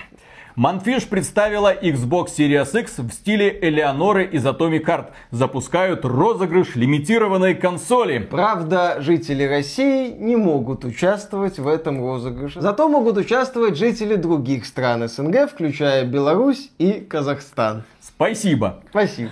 Конкурс планируют завершить 24 апреля, так что приезжайте в Беларусь, подавайте свои заявки, может быть вам повезет. Ну а дальше ряд веселых и позитивных новостей. Россия оказалась четвертой страной по числу игроков в Hogwarts Legacy, хотя игру в стране официально не продают. Да, это по данным аналитической компании Newzoo, там есть своя специфика подсчета, они вроде работают с Warner Bros.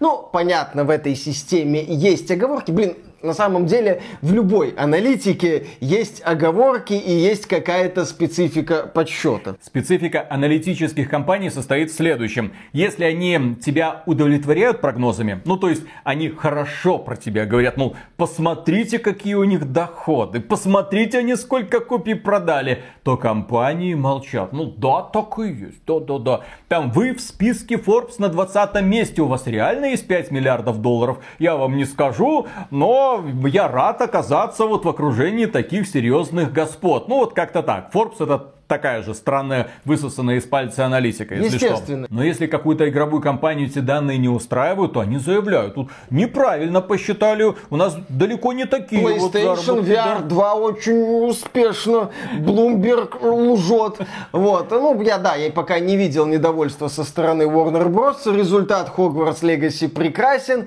и это при том, что они не посчитали пиратские версии, mm-hmm. которые появились благодаря Empress. И это еще полноценная русская локализация не вышла. Вот выйдет русская локализация, вот там вообще результаты будут космические, уверен. Да, наибольший интерес к Hogwarts Legacy проявили в США, Германии, Великобритании, России на четвертом месте и Франции. В публикации Ньюзу отметили, что игроки в России находят креативные способы получить доступ и поиграть в нее. Не-не-не, именно легальные. А, здесь ну, учитываются да. легальные способы. Слушай, потому что, когда дело касается пиратских, то здесь вот эту цифру, наверное, можно умножать два раза. Возможно, в России число реальных игроков Hogwarts Legacy превосходит таковое в США. Нет, я знаю, почему Россия оказалась на четвертом месте. Просто на карте Ньюзу Казахстан и Россия, они как одно государство обозначены. У них старая карта еще советская.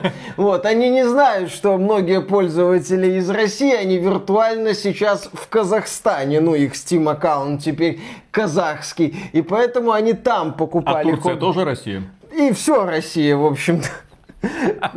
Абсолютно. Все, все, что нужно, все Россия, кроме Тайваня. Тайвань это Китай. Ну и Косово это Сербия. Поэтому, да, они это все посчитали и такие, ого, Россия-то на четвертом месте. А знаешь, как отличить Тайвань от Китая? Как? В Китае говорят на упрощенном китайском, ну, упрощенный китайский с упрощенными китайскими иероглифами. Угу. А в тайваньских иероглифах даже хищник ничего не поймет. Ну, хищник из фильма, там тоже иероглифы всякие, заковыристые, не пойми зачем сделаны. В общем, есть упрощенный китайский, который я приветствую. Ждем, когда Китай перейдет на латиницу или кириллицу.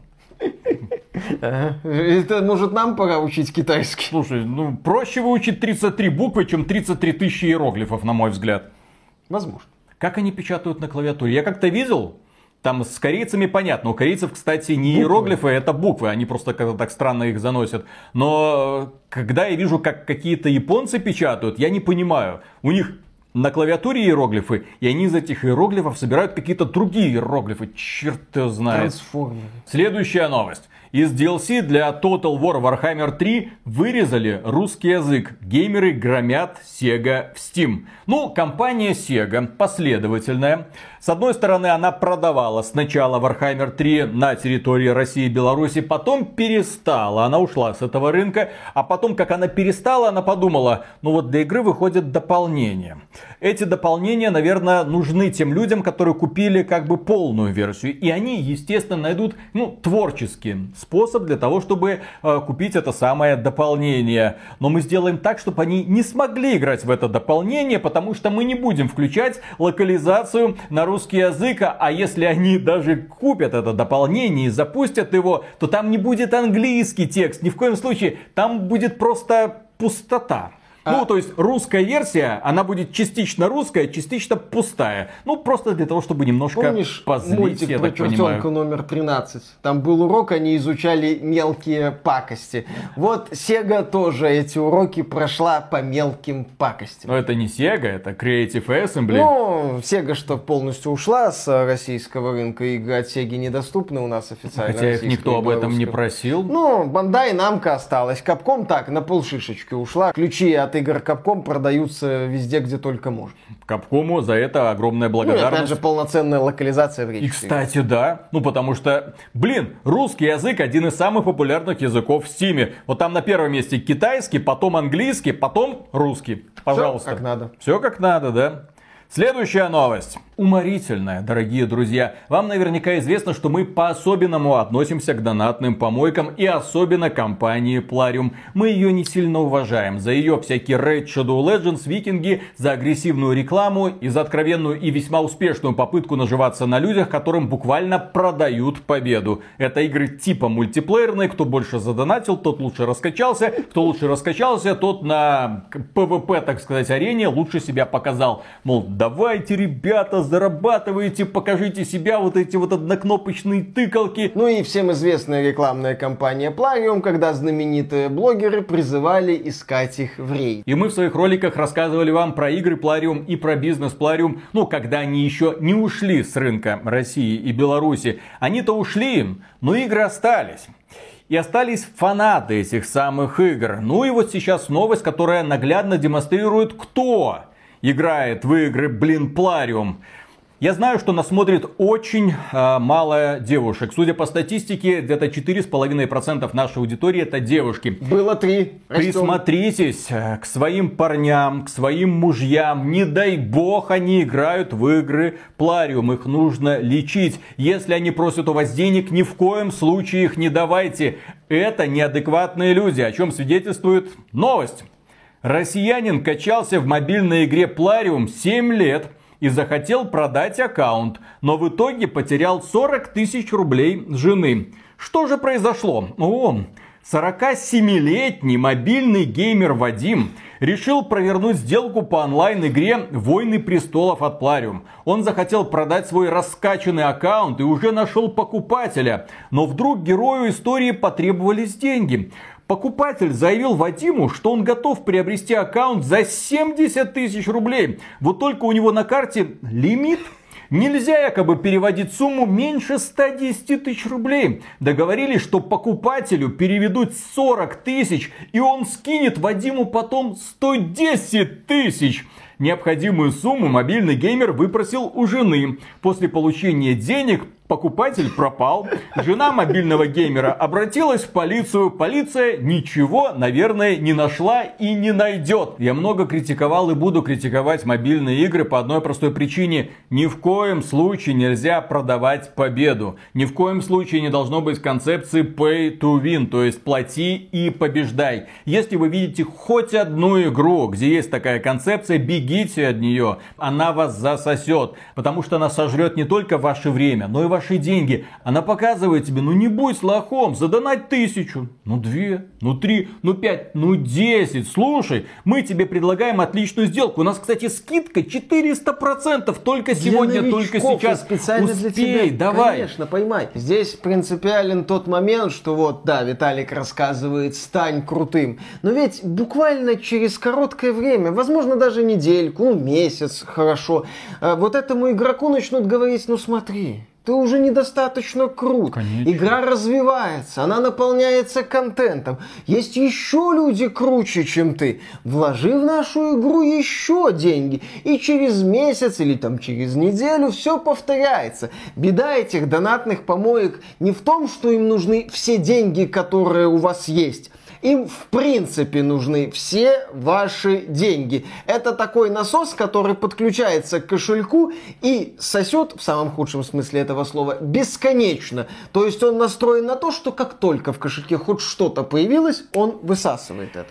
И мы это проговариваем снова и снова. И казалось бы, мы проговариваем очевидные вещи но мы пытаемся достучаться до аудитории этих игр. Но вы видите, кто в них играет. Вы видите. Человеку сказали, у меня лимит на карте, я не могу переводить меньше 110 тысяч рублей переведи, пожалуйста, 40 тысяч. На, пожалуйста, давай, теперь ты мне 110 тысяч пришлешь, да? Надо было сказать, так переводи 110, 40 верну. Так разработчики мобильных игр примерно так же и манипулируют, просто они меньшими суммами оперируют. Ну, заплати 500 рублей, 200, 300, но у тебя аудитория в миллионы, и они сосут сразу со всех сторон. У них вот такая вот воронка, которая направлена ровно Из в один рот. сотни тысяч ручейков. Такие компании зарабатывают сотни миллионов долларов ежемесячно. Вы должны четко это понимать. И главный вопрос вы должны всегда себе задавать, на чем они зарабатывают. Вот на подобном разводе лохов огромного количества людей. Задонатил им 1 доллар, ты уже лох. Задонатил 2 доллара, ты полный лох. Задонатил 10 тысяч долларов, ты царь среди лохов.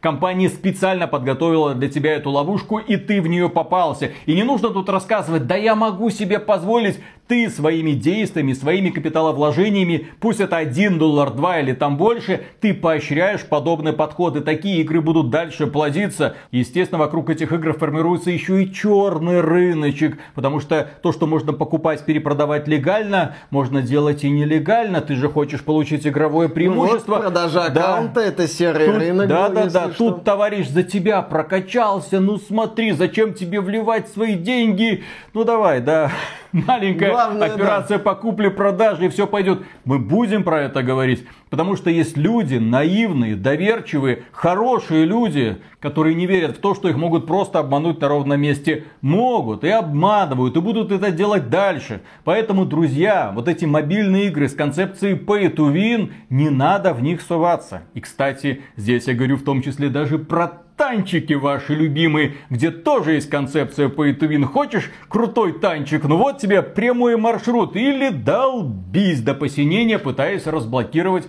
этот танчик и все его улучшения. Должна быть игра формата «купил, играю», чтобы все можно было получить быстро и честно, чтобы все решал только скилл. Вот когда тебе игра предлагает такие условия, хорошо. Когда единственный способ монетизации это какой-нибудь красивый скинчик, чтобы поощрить разработчиков, и это не влияет никак как на геймплей, хорошо, это уместно, это условно бесплатная игра, разработчикам как-то нужно кормиться и развиваться, но только не в этом случае, только не в случае с Плариум и их подражателями, и тем более, ну, ну нет слов. Да. Кстати, не зря именно мобильные разработчики стоят таких космических денег, как мы уже говорили в этом ролике, типа там какой-то мелкой компании, в которую Саудовская Аравия вбухала 5 миллиардов долларов. К сожалению, такова реальность вот этой вот части игровой индустрии. Поэтому, да, внимательно следите за тем, во что вы играете, во что близкие люди играют, и старайтесь как-то это, ну, пытаться хотя бы контролировать. Внимательно смотрите, что там тыкают мужья или там жены, куда они деньги тратят. Да, иначе это все может привести Муж к вот в игры Плариум тыкает, а жена в это время в какой-нибудь э, как Candy это, Гар, Gardenscapes, вот это, вливает сумасшедшие деньги. Тоже очень такая манипулятивная игрушечка. Я недавно поиграл, вот это Playrix. Казалось бы, забавная, с сюжетиком. Но елки-палки, там настолько мерзко тебя подталкивают в спину на одном этапе, когда тебе уже говорят прямым текстом «Не задонатил, не пройдешь, лошара ты педальный». И я удалил Gardenscapes, хотя наиграл в ней кучу времени, потому что я дошел до такого этапа, когда разработчики говорят, слушай, мы придумали классную тему, или донатишь, или иди сосешь. нахрен, в общем, хватит, поиграл бесплатно и иди в задницу. Ну или заплати и дальше играй. Следующая новость. В Animal Crossing вспыхнули протесты французов против повышения пенсионного возраста. Да, во Франции повышают пенсионный возраст. Многие люди сильно недовольны. Там протесты, полыхает... Миллионы по... людей ходят Да, там, там полыхает покруче. Красных. Естественно, полыхает покруче, чем в заднице Джима Райана. В общем, веселуха по полной. Французские противники пенсионной реформы открывают новый фронт протеста. Геймеры выражают недовольство в Animal Crossing, разжигая костры и перекрывая улицы популярной игры Nintendo. Ну, там нет улиц, там есть острова, но они, естественно, там ходят с плакатиками и бастуют. Группы преданных фанатов организуют демонстрации на собственных островах. Инициатива организована многочисленной группой фанатов Animal Crossing во Франции с более чем 10 тысячами членов на канале в Discord. Видеозаписи внутриигровых протестов можно найти в социальных сетях, где они распространяются уже более недели. Игроки даже подготовили специальные предметы, которые желающие могут загрузить на свои острова, чтобы присоединиться к забастовкам. Есть флаги и кепки с логотипами CGT, а также характерные красные светоотражающие жилеты. Один из символов протестов во Франции. В общем, Макрон после тяжелого дня, когда все это на улицах происходит, грустный такой, ложится в кровать, думает, поиграю перед сном, расслаблюсь в Animal Crossing, запускает, такой, да твою мать, еще. Не, ну подобные вот протесты ну, мне, забавно мне звучит, нравятся. Ну, да. Лучше так, чем сжечь машины ну, на улицах Парижа. машин может к чему-то привести теоретически, хотя маловероятно тоже. Хозяин машины тебе скажет огромное, блин, спасибо. Я, конечно, поддерживаю ваши Но протесты. Вы нехорошие ребята. В общем, да, тоже форма, так сказать, протеста. Дискордно-нинтендовская. Забавно. Да, ну и закончим мы этот выпуск, несомненно, прекрасной новостью. Дело в том, что многие люди, которые покупали подписку Xbox Game Pass, ну, мы им советуем, говорим, вот, отличное предложение, ребята, хорошие игры. И вот они покупают эту подписку и говорят, ну вот, Vampire Survivors там есть, а вторая какая-нибудь хорошая игра где?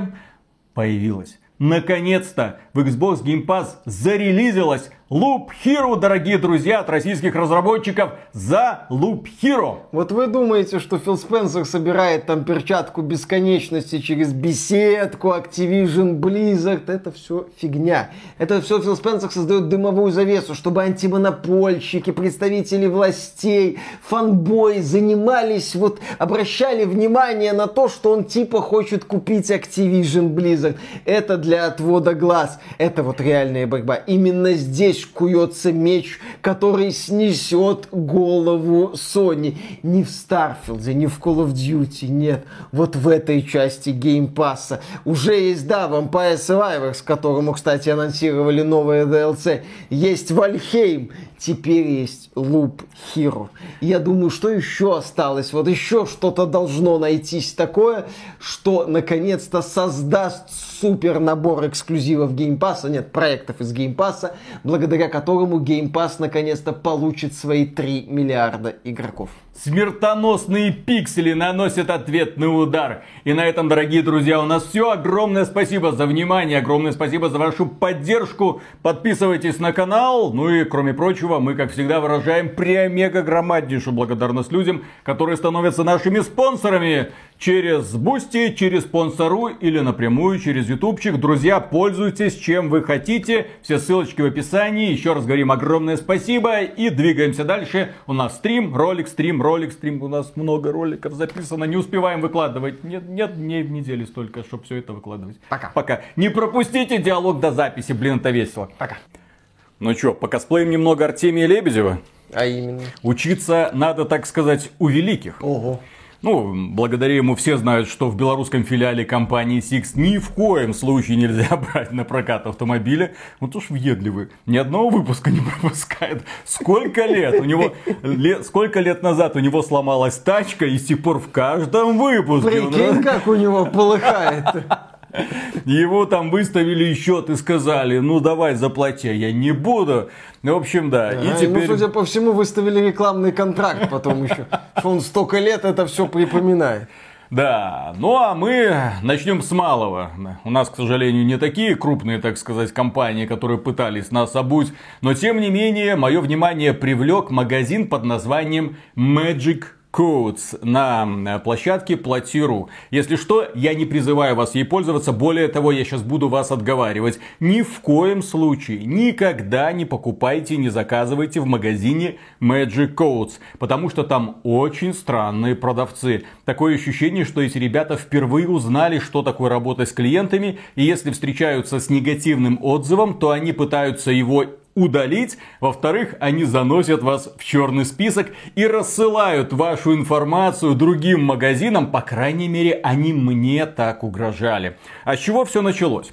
Я решил купить игру под названием Meet Your Maker. Которая у нас официально недоступна. Но можно получить так называемый Steam Gift. Ты Подарок. сообщаешь, да, продавцу свой эм, аккаунт, он тебе присылает подарочек. Естественно, сначала ты продавцу заносишь за это денежки. Каково же было мое удивление, когда, ну, кажется, сделка состоялась, все нормально, но через два часа «А, Продавец забрал деньги, и игра пропала с моего аккаунта. Я такой думаю, ну елки-палки, мошенники. Иду на платиру жаловаться, мол, что это такое? Да, там сумма небольшая, 1300 рублей, но тем не менее решил предупредить людей, написал негативный отзыв. Внимание, мошенники. Вот такая вот у них хитрожопая схема.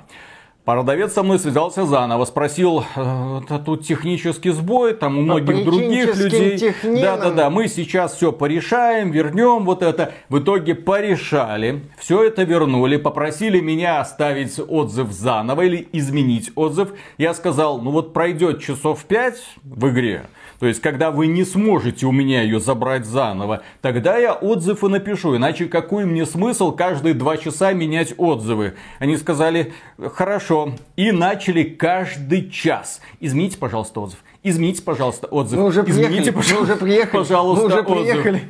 А дальше начинаются детали нашей переписки. Я все сохранил для того, чтобы быть, так сказать, максимально объективным. Могу даже почитать по ролям. Да, я пишу. Если через 5 часов игра все еще будет у меня, тогда отзыв и изменю. С моей стороны это выглядело именно как мошенничество, пока с вами везло. Но вдруг вы такие рейды регулярно проводите, я ж не знаю. Потому что я не знаю, кто такие Magic Codes, черт его знает. Это какие-то хрены с горы. Сидит какой-то товарищ, у которого есть компьютер, который где-то покупает ключи и тебе их потом присылает в качестве подарка. Сейчас в чем проблема изменить? Ну, имеется в виду комментарий. Я еще раз вам объясняю, что это случайная ошибка. Это было сделано не специально. Если бы таким мы занимались, было бы куча отзывов об этом. К тому же вы всегда можете изменить свой отзыв на отрицательные. Где тут отзывы о таком, кроме последних, у кого такая же проблема? Много вопросительных знаков через час. Отзыв измените, уже прошло более четырех часов. Много вопросительных знаков. Что по отзыву? Что по отзыву? Через час. Вы ответите, э, утром я проснулся, увидел вот эту вот простыню такой, отзыв изменил. Он отрицательный, так же, как и был на положительный. Измените, пожалуйста. Много вопросительных знаков. И тогда я напрягся. Думаю, что такое? Я решил предупредить людей о том, что вот у меня случилась такая неприятность. Я купил игру, меня ее забрали. После этого мне ее вернули, а потом начали долбить, ездить по ушам, изменить отзыв на положительный. Я описал полностью ситуацию, оставил оценку отрицательную, потому что осадочек, извините, остался. По-человечески можете отнестись к ситуации? Вас никто не хотел обмануть. Мы входим в топ-15 продавцов, и у нас магазин с репутацией. Конечно, но у меня это был отрицательный опыт. Надо предупредить как можно больше людей о потенциальной проблеме. То есть, если вы покупаете подарок в Стиме, то этот подарок, в случае чего, могут у вас забрать. Если вы не наиграете больше двух часов, то продавец в любой момент может забрать у вас эту игру, аннулировать сделку, сам вернет деньги себе на карточку, а вы останетесь ни с чем. Написав при этом положительный отзыв а, в тот самый момент, когда вы получили подарок. Вы сказали, что измените на положительный. Измените, пожалуйста. Текст можно свой оставить. Много вопросительных знаков. Если что, это комментарии, которые идут полчаса, полчаса, полчаса. Да, окей, вас устроит частичная компенсация, и вы измените свой текст и отзыв на положительный. Отзыв мы все равно удалим через администрацию, даже если вы не согласитесь. Правда, через 24 часа. И тут я напрягся. Ах... То есть вы можете удалять отрицательные отзывы. Так может быть именно поэтому у вас такая безупречная репутация, если вы удаляете все негативные отзывы. Но я спросил, а компенсация в виде 200 рублей на карту. Я отвечаю, неинтересно. Лучше вы мое сообщение через 24 часа попробуйте удалить. Да, спасибо за понимание. Удалим обязательно. Можете не переживать. Вас добавляем в черный список, о чем предупредим других продавцов на площадке. Я такой, о, внезапно за нежелание менять отзыв на положительный, меня добавляют в черный список и удаляют мой комментарий. Судя по реакции, там на кону была анальная девственность, не меньше. Я пишу, этого сообщения я и ждал, спасибо за помощь в расследовании. Вот, вот, вот оно, самое расследование, да. Он пишет, ошибки случаются у всех. Я уже объяснил 10 раз, что это было сделано не специально. Нам и даром не нужна была эта демагогия на два дня за полторы тысячи рублей, которая сейчас происходит. Но, видимо, такое понятие у вас отсутствует. На что я ему отвечаю, но это вы искали общение, а не я. Не я писал каждый час там вопросительный знак, измените отзыв, измените отзыв, измените. Я написал свое мнение по поводу вашей работы, все. Вы меня уже добавили в черный список. Хочу связаться с администрацией Платиру по этому поводу, чтобы они прокомментировали ситуацию. Кстати, нужно будет связаться. Если у вас есть черный список, куда вы заносите недовольных клиентов, если вы удаляете негативные комментарии, то ой, вы сказали, измените отзыв на положительный. Вы этого не сделали. Вас никто не пытался и не хочет обмануть. Проблему устранили, предложили вам компенсацию. Вы не можете по-человечески войти в ситуацию, сделали гадость. Я сказал, что изменю отзыв. Я его изменил и даже подробно раскрыл тему. А вы мне угрожать начали с нетерпением, жду последствий. Мы просили изменить на положительный, вам никто не угрожал. Просто мы предупредим остальных продавцов о таком персонаже, как вы. Той же монетой, какой вы нам отплатили. Гадость в ответ на гадость. И считаю это справедливым. А я предупрежу потенциальных покупателей о таком продавце, как вы. Вот и порешали. Спасибо, было интересно. Дорогие друзья, никогда и ни при каких условиях не связывайтесь с продавцом Magic Codes. Вот такие он ведет диалоги со своими клиентами. Заносит в черный список, начинает стучать э, про вас, про ваш аккаунт другим продавцам. Я не знаю, настучал ли уже. Если вы являетесь продавцом на площадке Платиру, пожалуйста, напишите в комментариях, получили ли вы сообщение, что некий очень страшный и коварный тип не хочет менять отзыв с отрицательного на положительного, из-за чего ни в коем случае не надо с ним связываться, о боже мой. Но это так, отстраненная тема. Товарищ э, хотел последствий. Ну, я надеюсь, что я ему рекламу, по крайней мере, сделал такую, какую он заслуживает. На этом все. Берегите себя и своих близких клиент всегда прав. А что у нас, разгон такой до записи получился? Поехали. Отлично. Кстати, друзья, если вы теперь хотите, чтобы мы тоже каждый выпуск, каждый день, у нас выпуски не два раза в неделю, как у Артемия Лебедева, а практически каждый день. Мы будем теперь каждый день ездить по ушам этому товарищу, который не знает, как общаться с клиентами и пытается им выворачивать руки, пытается их как-то шантажировать и задешево подкупать, при том, что не было никакой, сука, необходимости. Окей, начинаем. Раз, два, три.